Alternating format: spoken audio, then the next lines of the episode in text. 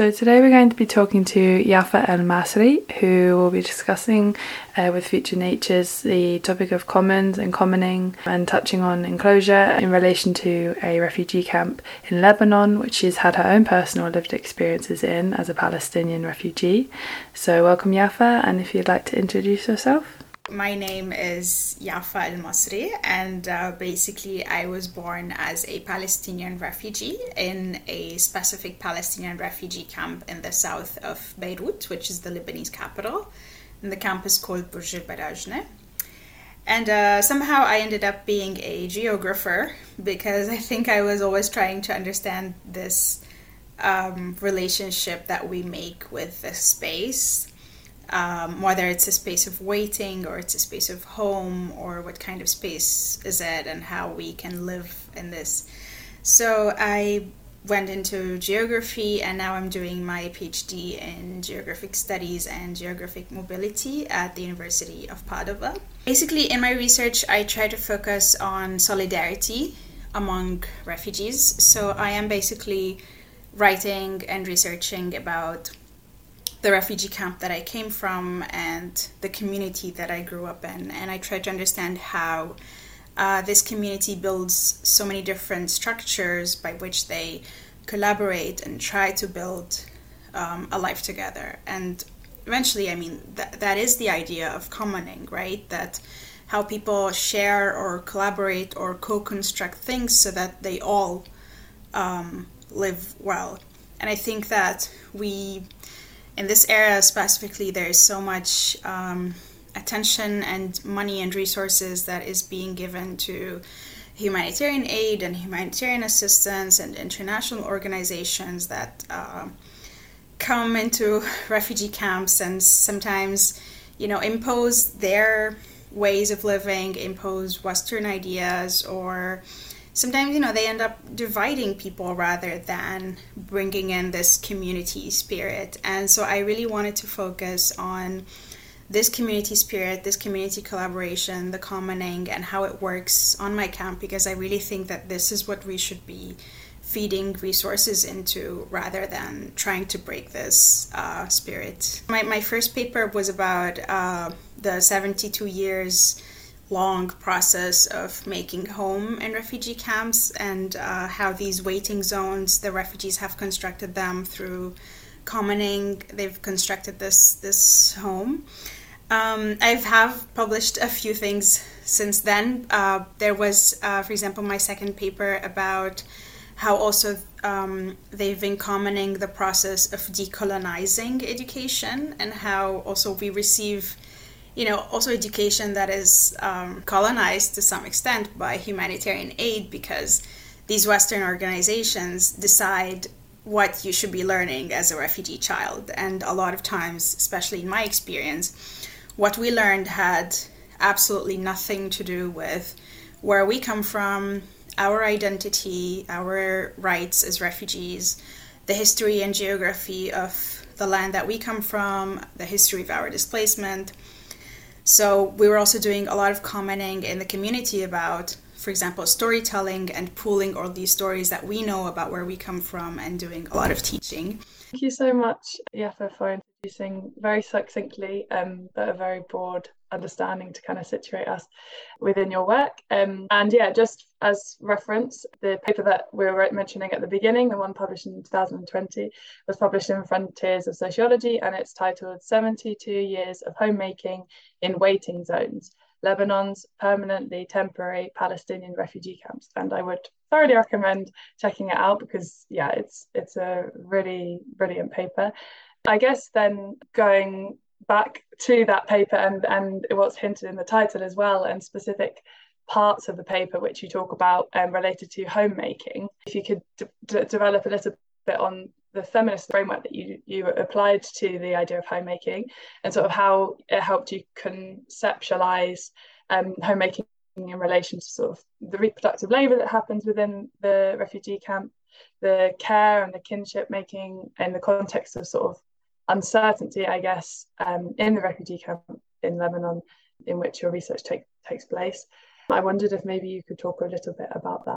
Yeah, that paper took a lot of uh, emotional labor of me, even personally. Um, um, I really enjoyed the literature by uh, Fabos and Brun, and um, it was this this feminist perspective to towards a home um, and a homemaking from um, perspective of embodiment, but also looking at a person's emotion and looking at a person's perspective, but also more importantly, looking at the agencies that refugees can develop. So, for this uh, particular paper, that refugees are given resources um, to not become permanent, to not settle down. They're always given temporary resources, temporary housing, um, resources that don't really enable you to to seek something permanent, seek a career, or construct something permanent, but rather just to survive for a while because you're not supposed to become permanent.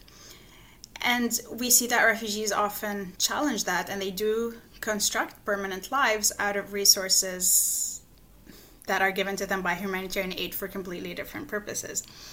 And so um, the feminist approach of, of Fabos and Brun was to how to look at the agencies, the perspectives, the desires of these refugees and acknowledge that they are an important part of homemaking and not just the legal process of seeking citizenship. That's not how you make a home, but it's rather the process with the community, the type of sharing that you're doing.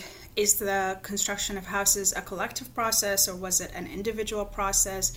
Was it collaborative? Um, are you thinking of a far future when you are uh, building a community life? Are you making friendships? Are you making families? Are you uh, seeking love? Because these are all parts of making home. So, one of, or some of um, the practices that, for example, I would always see in Burj Barajne as I was growing up is um, the way we lived through everything in community. And i think that growing up i never um, i never saw or understood a true value of material things or money or financial means because in the worst times money could not really buy you anything. When you are in displacement or under siege or during a war or at a period of food insecurity or food scarcity even if you do have the money, it doesn't matter because the resource itself doesn't exist. So this is where you sense the the weakness of these financial resources or heavily financial based systems because in these cases money cannot help you. But rather helps you is the sharing the community the collaboration to find a way to to find a resource the the food sharing that happens. And this is what makes all the difference um, in my refugee camp specifically, the biggest thing we were sharing, I would say, is the space. Because Burj Barajne is a very small refugee camp. It's in average space compared to all the refugee camps in Lebanon, because Lebanon is a small country and it has around 12 Palestinian refugee camps. Um, each camp has the space between half a kilometer squared and a kilometer squared, so they're very tiny because at that time they were established to host 1,000, 2,000 people. Um, but basically, what happened is that, again, this was a resource that was given to people to be temporary because they were supposed to stay here for only a few years and then uh, they didn't want them to become permanent, but they did. Um, what happened is that the population was reproducing and now, 72 years later, we are at 30,000 people, for example, in Burj Al Barajne. So you can see how the number multiplied. But because legally we cannot expand outside the one kilometer squared, so you have 30,000 people in a space that is at the maximum of one kilometer squared. And that is a really dense, high population. Um, but again, you learn how to share the space. You learn how to construct your community in a way that okay, you cannot expand horizontally, so you expand vertically over each other's construction. So one person constructs um, their, I would say, house, even though it's it might be called differently, and then the others go building on the same uh, basis or on the same building that he has constructed, and the construction process takes place also in a collective manner, taking care of the house of your neighbor, but also building your own and then sharing um, a lot of spaces in between, sharing spaces at the top, sharing spaces at the bottom. For example, the spaces at the top would become gardens or social spaces, and the spaces at the bottom would become um, used for economic activities such as uh, creating small shops or grocery shops or so on. But because it is quite congested, um, you basically have no privacy as a person, and your private life becomes a common. Um, everything in your life, every milestone is lived collectively. You do not live milestones on your own whether these are happy milestones, they're good or they're bad. And one of the examples that I always give, and I have given through our summer school in Coimbra, is weddings and how when weddings happen in any refugee camp, but especially in Burj it is so difficult that uh, somebody doesn't attend your wedding because involuntarily you are there and in one kilometer square you have 30,000 people that are hearing the music and that want to come out and sing for you. But also because you've grown up with these people for your entire life. For a lot of us we were born in this refugee camp. We went to school inside the same refugee camp. Um, i left when i was 26 so for 26 years i was exactly with the same people. So you know everybody and everybody knows you so well and you have 30,000 people celebrating your wedding and throwing rice at you and singing for you and dancing you around and no one else in the world can have that. No one else can have a wedding with 30,000 attendees that are celebrating a big moment for your life. And the same thing happens for a school graduation for any other good news for the birth of a child. Um, so all the moments all the milestones and private lives become common, but also then all the responsibilities become shared responsibilities, whether it's caring for children or caring for a sick person. All of these times are also shared because you don't even have to plan it. Everyone is hearing you all the time. If you have a crying baby, um, you're not really at a distance from anyone because you can hear each other all the time because you have no private life hearing a crying baby means you're going to have 10 people coming from all around you knocking on your door saying i'm going to help with that baby i can hear it. Or if you're going through any type of uh, grief or any type of problem it's the same. Your problems are also a common and it's, it's it becomes a burden that is shared and and taken by everyone around you. Mm-hmm. Well, that's a really a powerful statement. People's problems are common in a way, as you said, that a lot of people around the world will never have to respond to in that way. Um, but as you said, and as you mentioned in in your work as well, that sort of framing it as commoning within the camp actually reaffirms the agency of the refugees. You know, rather than taking that away, um, their self-organization of of the space as a commons is a is a choice and is something that has been done through the agency of the people living there. Um, and I guess in that sense, it sort of seems that the people living within the camp have to some extent sort of subverted the typical organizational structures of the state of, of the private or the public realm and so I, I guess that kind of directly then leaves a space for the commons to come up and i wondered then in, in that sense sort of you've already mentioned it a lot already but um, how sort of life making within the camp is organised, or to what extent it's organised autonomously um, by its inhabitants in relation to not just infrastructure, but around decision making, around mutual aid, um, and also you mentioned before about education, and I just wondered maybe if you wanted to use this time to also to talk about that.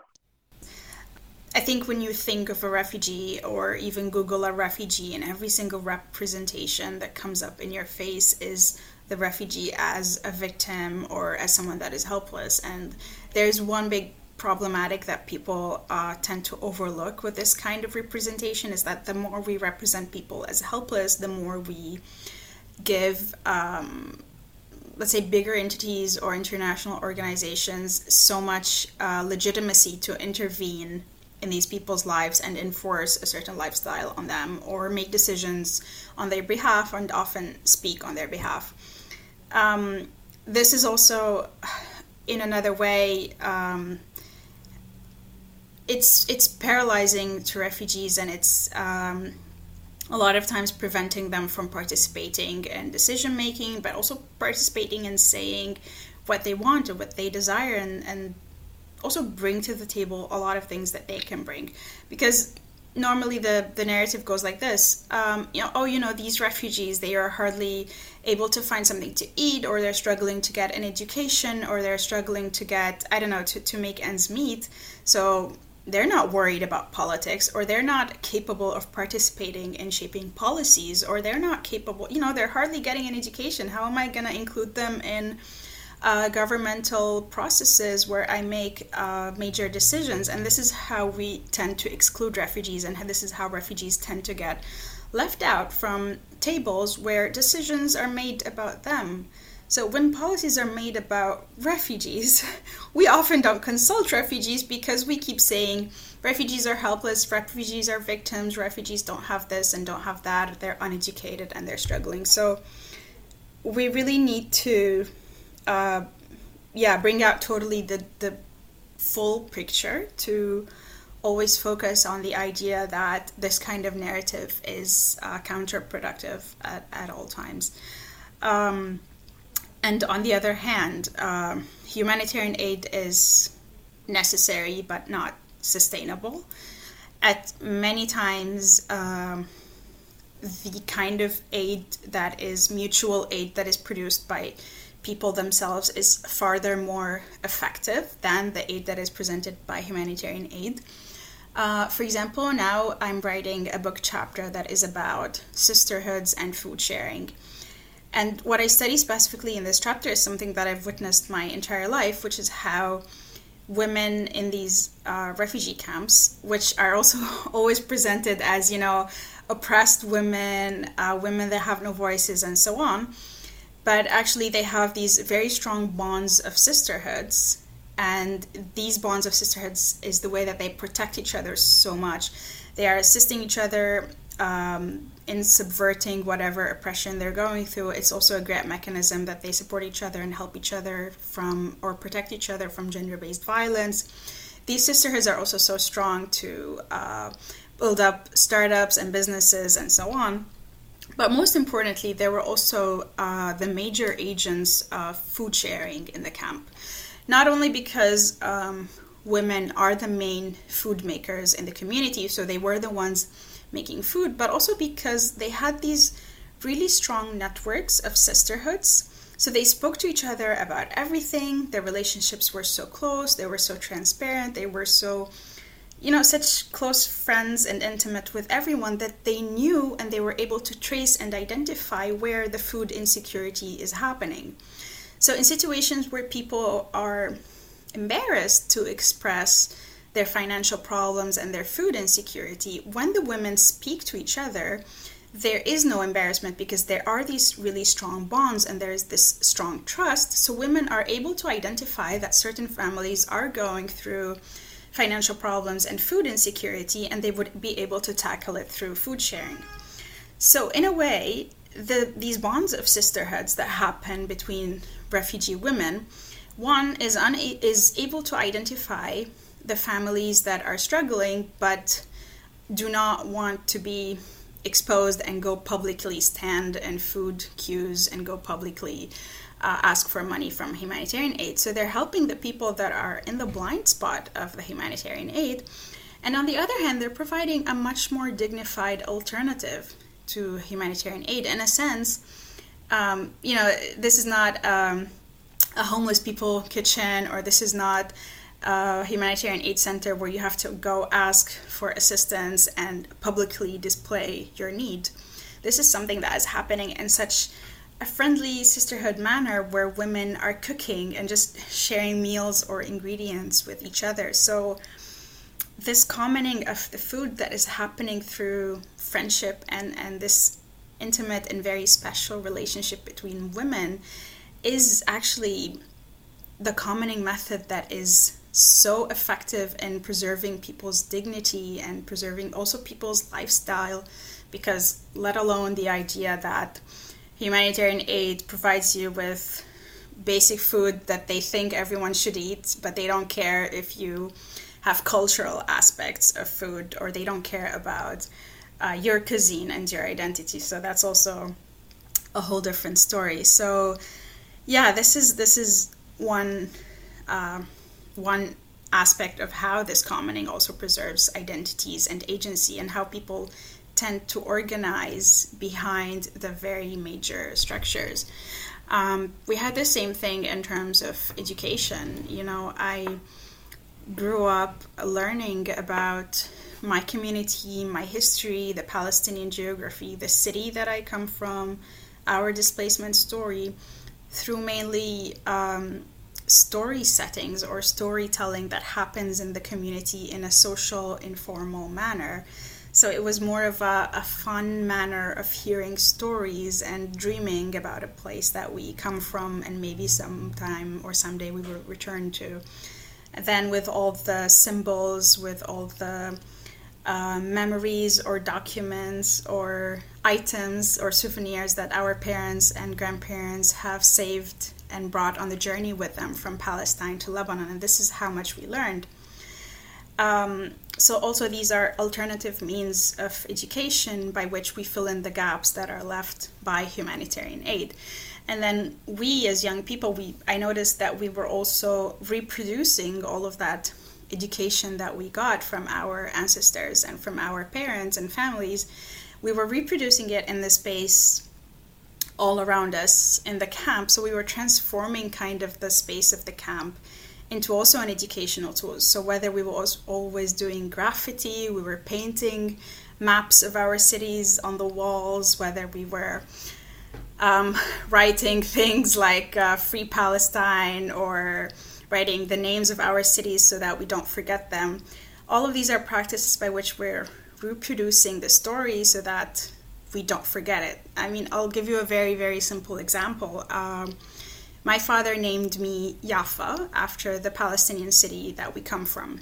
And this is a very common practice among all Palestinian refugees that live in refugee camps in Lebanon and in the Middle East that they are called Jenin or Bisan or Akka or they're all named after cities because this is a way that you always keep your history alive with you and you're educating your children that this is where you come from. And these are alternative methods of education that happen in, in a common setting where the entire community is sharing and bringing to the table um, their vision of Palestine, but also their knowledge of Palestine. And yeah, it, it definitely challenges the hegemony that we have over education because who gets to decide? Um, the history of which wars and which country is worth mentioning in a textbook because it's important that I learn World War One, World War Two, but it's not important that I learn about the war that led to my own displacement. Which, in, in which world does that make any sense? So this is how refugees. Um, use stories to commonly learn or, or build an alternative education. Mm-hmm.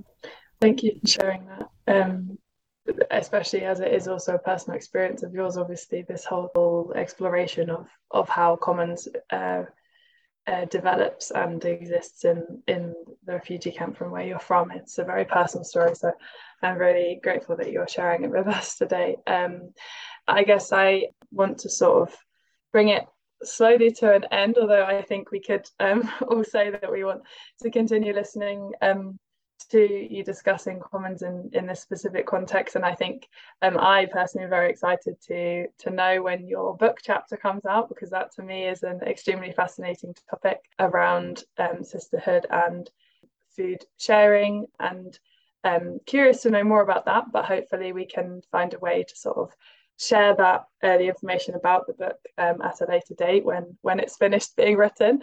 But i guess my final question is related to enclosure. So we've spoken a lot about the commons and and how commoning um, activities and initiatives happen within the camp. But i just wondered given that sort of the refugee camp is a formally constructed space that's had its sort of borders imposed around it that have that are consistently enforced to prevent the further development of the camp. Um, I have heard you say in the past about um, sort of the social relations that happen with um, newcomers coming into the camp and how the social relations around this kind of challenge the doctrine of enclosure and how these camps can be spaces of of rescue and how these spaces of rescue to those that are that could be considered outside of the common space. Um, so I just wondered if maybe you could develop on this a little bit. Yeah, this is also a really, really um, interesting question. Um, Lebanon is um, is a very particular country in terms of the amount of refugees because uh, around one third of the population in Lebanon are refugees. So there is a massive problem of uh, large amounts of Palestinian refugees that have been there for over seven decades, but also a large number of undocumented refugees. And that has to do more with the policies that the state is following that is rendering people um, undocumented and that is making them in this situation. But the relationship of the Palestinian refugee camp has been also quite fascinating um, with the other refugees because I've always known that we had this solidarity among each other as a Palestinian community, and you know we've lived with each other for decades in this small space, so we've developed these really strong bonds of trust. But what I've also noticed is that because we sort of became the more established refugees, you know, the refugees that have been so experienced about being refugees, um, and we've developed our ways of agency that I realized we have also been sharing that, sharing that with other newcomers, with other new refugees that have just been displaced or are going through also their own struggles and are being neglected or overlooked by the state. And this was, you know, quite specific in the pandemic because the time of the pandemic was the time when the states were in charge and we were hearing these slogans like the return of the state because the states were the ones that uh, were providing medical assistance, they were rolling out vaccinations, they were paying or like compensating people for the loss of jobs and you know enforcing the lockdown. But then what happens to those who are not protected by the states? What happens to stateless communities such as palestinian refugee camps that are not protected by any state in the world? Uh, what happens to people who um, are not seen by the state, such as the documented migrants, what happens to all these people that are left out in the pandemic? And basically, what I've witnessed is that um, I have seen how Palestinian refugees were establishing these um, small medical initiatives. More specifically, in my own refugee camp in Burj al there was this medical center that was very primitive. You know, they didn't have any advanced resources. But basically, they have created it through crowdfunding within the camp. At the beginning, it was mainly just to help people have a place to quarantine or to deal with uh, minor complications. But then, as the pandemic got more complicated, they actually started uh, seeking for donations from Palestinian refugees that have went abroad, like myself, like other people who have managed to to live outside and are able maybe to contribute a little bit and with that money that they've collected through this smart uh, strategic scaling, they have purchased some oxygen machines. So now they were able to assist more Palestinian refugees that were contracting the virus but not are not covered or not protected by the Lebanese government due to their exclusion policies. They're in the camp and they're not protected by the public health scheme, so they had to figure out their own way. So that was interesting, but then I said, you know, I want to see it for myself. I want to see what the place looks like, how the volunteers are working their way through it. Are the resources good enough? Are they able to help out people? And one thing that I first realized when I went in is that this is a very multicultural, diverse place where all the people that are receiving healthcare in the center are not only Palestinian refugees, as I understood and I've met a lot of undocumented Syrian refugees who have crossed the borders without authorization, so they cannot go to hospitals, otherwise, they will be deported. A lot of Syrian refugees also they entered in a legal manner, but then the state didn't want to renew their permits because they think that Syria is safe, so there's no purpose for you to be here anymore. So they have lost their legal status, and also they cannot go to the hospital Um, so all of these people were actually receiving medical care at this center that was created by common efforts by refugees in a very primitive but also grassroots manner of crowdfunding. And they were receiving the care that they needed in order to survive their COVID uh, infection. And it was just this um, this epiphany or this realization that this is the place that people often fear.